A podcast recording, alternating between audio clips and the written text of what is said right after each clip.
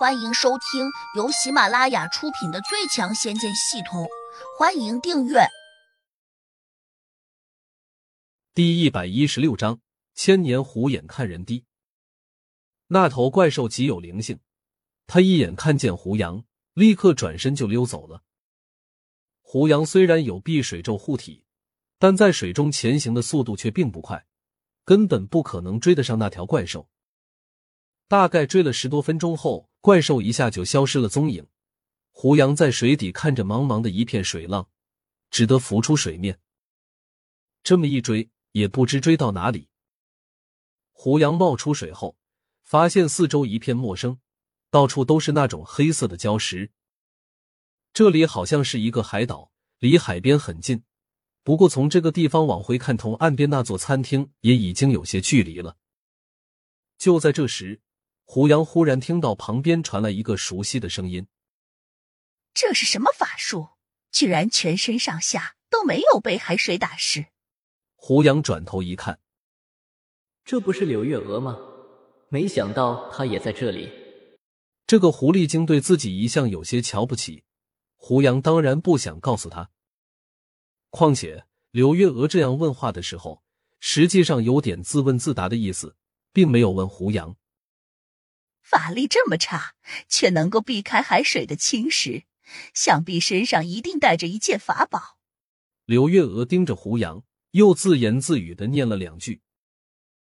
只听到“嘟”的一声，胡杨脑中的系统又收到了柳月娥轻视的点数，加六百五十三。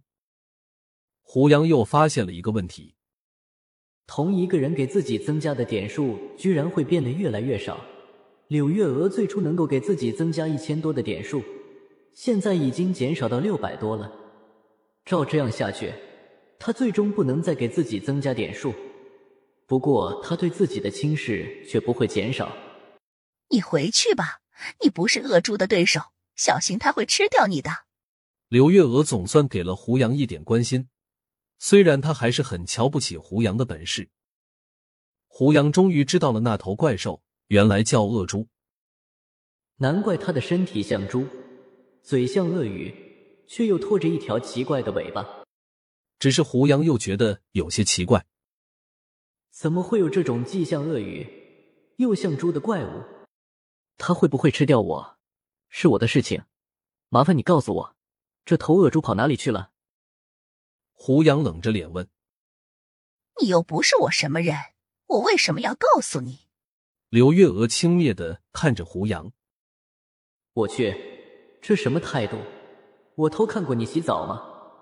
胡杨心里不满，一只狐狸精居然比人还高傲，也不知谁给他这么大的勇气。胡杨又发现柳月娥同自己说话之际，眼睛不时瞄向了远处的一块大礁石。莫非那头恶猪藏在那块石头下面？还有这种怪物？到底是只有一只，还是有一群？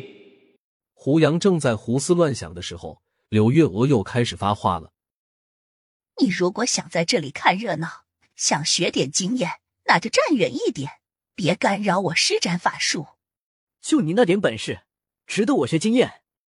你也太瞧得起自己了。”胡杨不服气的说道：“你别不服气，你现在只是一个初级地灵。”而我在十年前就已经修炼到了五级地灵的境界了。我不是吹牛，我只需用一只手掌就能把你打趴下。”柳月娥高傲的说道。胡杨心里一震，如果自己和他真的差那么远，那倒还真不是他的对手。也不知道这境界是怎么区分的，每差一级，到底差了多远？胡杨下意识的打开了脑中的系统。希望能够买一本关于境界的书籍看看。让他惊喜的是，他刚刚这样想的时候，系统里面竟然真的出现了这样一本书。最近这个系统好像越来越明白自己的心意了，自己想什么它就会出现什么，也不知这当中到底有什么古怪。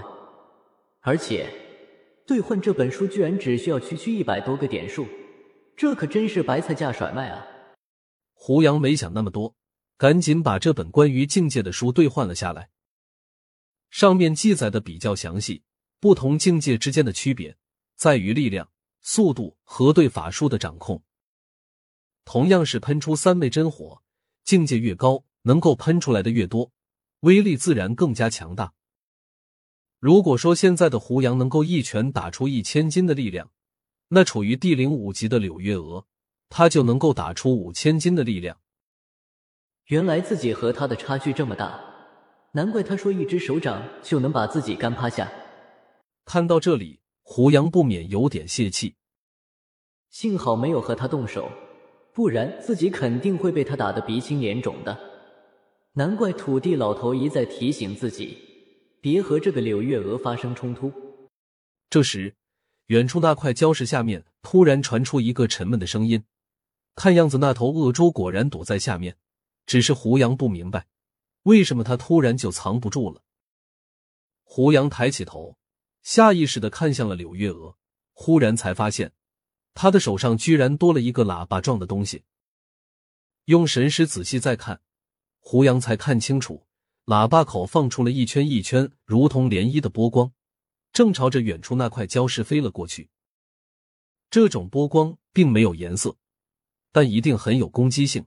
毕竟它是柳月娥用法力控制着一件法宝放出来的。藏在礁石下面的恶猪多半受不了这种攻击，所以发出了沉闷的吼叫声。畜生，你往哪里逃？柳月娥娇喝了一声，立刻冲了上去。胡杨心里忽然觉得有些好笑，这女人本身是个狐狸精，她也应该是个畜生才对，居然骂别的生物是畜生。转眼间，刘月娥便踏着波浪冲到了那块礁石的前面，下一秒，她的手上突然多了一个琵琶，噌，噌，她的手指飞快的拨动起来，空中立刻响起了犀利的震动声，轰隆。水中一声大响，那只恶猪终于受不了了，猛地从水下冲了出来，张牙舞爪的扑向柳月娥。可能没有料到这只恶猪抗打击的能力那么强，柳月娥有些惊讶，急忙往后倒退。但是那只恶猪扑得非常猛，且速度快的惊人，几乎在瞬间就扑到了柳月娥的跟前。本集已播讲完毕。请订阅专辑，下集精彩继续。